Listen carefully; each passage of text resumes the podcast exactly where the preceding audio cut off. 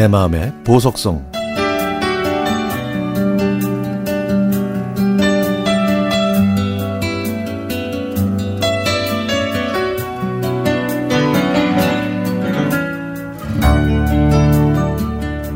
천구백팔십 년대에 중삼이었던 저는 교회에서 예쁜 여자아이를 알게 됐습니다.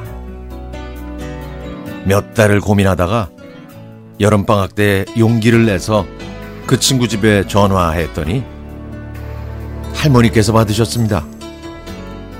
예술고 진학을 목표로 한 그 친구는 실기시험을 준비하느라 화실에 갔다고 하셨죠. 저는 그 친구를 만나려고 남대문 시장에서 옷까지 구경하면서 네 시간 정도 지나서 다시 전화했더니 그 친구가 전화를 받았습니다. 저는 한 시간을 더 기다려서 만났는데요.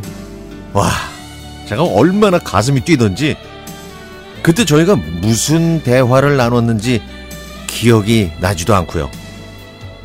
하여튼 예고 입시 준비를 해야 하니까 시험이 끝나면 연락을 하겠다는 그 친구의 약속만큼은 또렷하게 생각이 납니다. 그로부터 사 개월이 지나서 고입 연합고사도 끝난 십이월 말, 그냥 할 일 없이 집에 있는데 그 친구한테 전화가 왔습니다. 아, 정말 꿈만 같았죠. 그때부터 하루가 멀다 하고 저희는 편지를 보내고 또 받기도 했습니다. 그때만 해도 예쁜 편지지와 봉투가 막 나올 때라 편지지 디자인에도 신경을 쓰면서 소식을 전하곤 했습니다. 사실 그 친구 집과 저희 집은 걸어서 오 분도 안 되는 무척 가까운 거리였지만 그때는 집에 전화가 한 대밖에 없던 시절이라 저희는 편지로 수다를 떨었죠. 한 번은 자기가 좋아하는 팝송 중에서 알파벳 에이부터 제트까지 시작하는 노래 제목들을 써서 보내주었는데 거기에는 올리비아 뉴튼 존의 제나두 그리고 퀸의 무스타파도 있었습니다. 그리고 평일에는 좌석버스를 타고 광화문에 있는 대형 서점에 가서 서너 시간 정도 함께 보내고 돌아오곤 했죠. 저는 그 친구 손을 무척 잡고 싶었지만 용기가 없어서 손 한번 잡자고 해, 하고는 서로의 손을 대본 게 이성과의 첫 스킨십이었습니다. 그때는 중고등학생이 손을 잡고 길을 걷는다는 건 꿈도 못 꿀 때였거든요.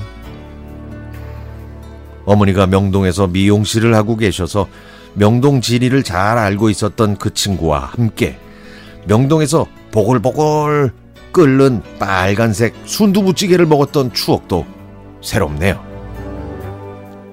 그 친구는 언니가 두 명이 있어서 그런지 이월 십사일이 발렌타인데이라는 것도 알고 있었습니다.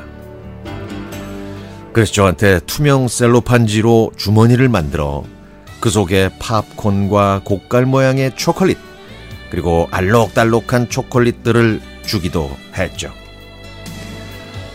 고등학생이 된 어느 날 저희는 늘 그랬던 것처럼 약속을 잡았지만 길이 엇갈렸는지 한 시간 후에 가까스로 통화가 됐습니다. 저는 반갑기도 했지만 또 원망스럽기도 해서 평소보다 좀 목소리를 높였는데요. 그 다음부터 그 친구와 좀 서먹서먹해졌고 결국 저희의 연락은 끊어졌습니다. 저는 대학생이 됐을 때 용기를 내서 그 친구가 다니던 대학교에 가봤지만 결국 재회하지 못하고 천구백팔십칠 년에 입대를 했습니다. 저희의 인연은 거기까지였죠.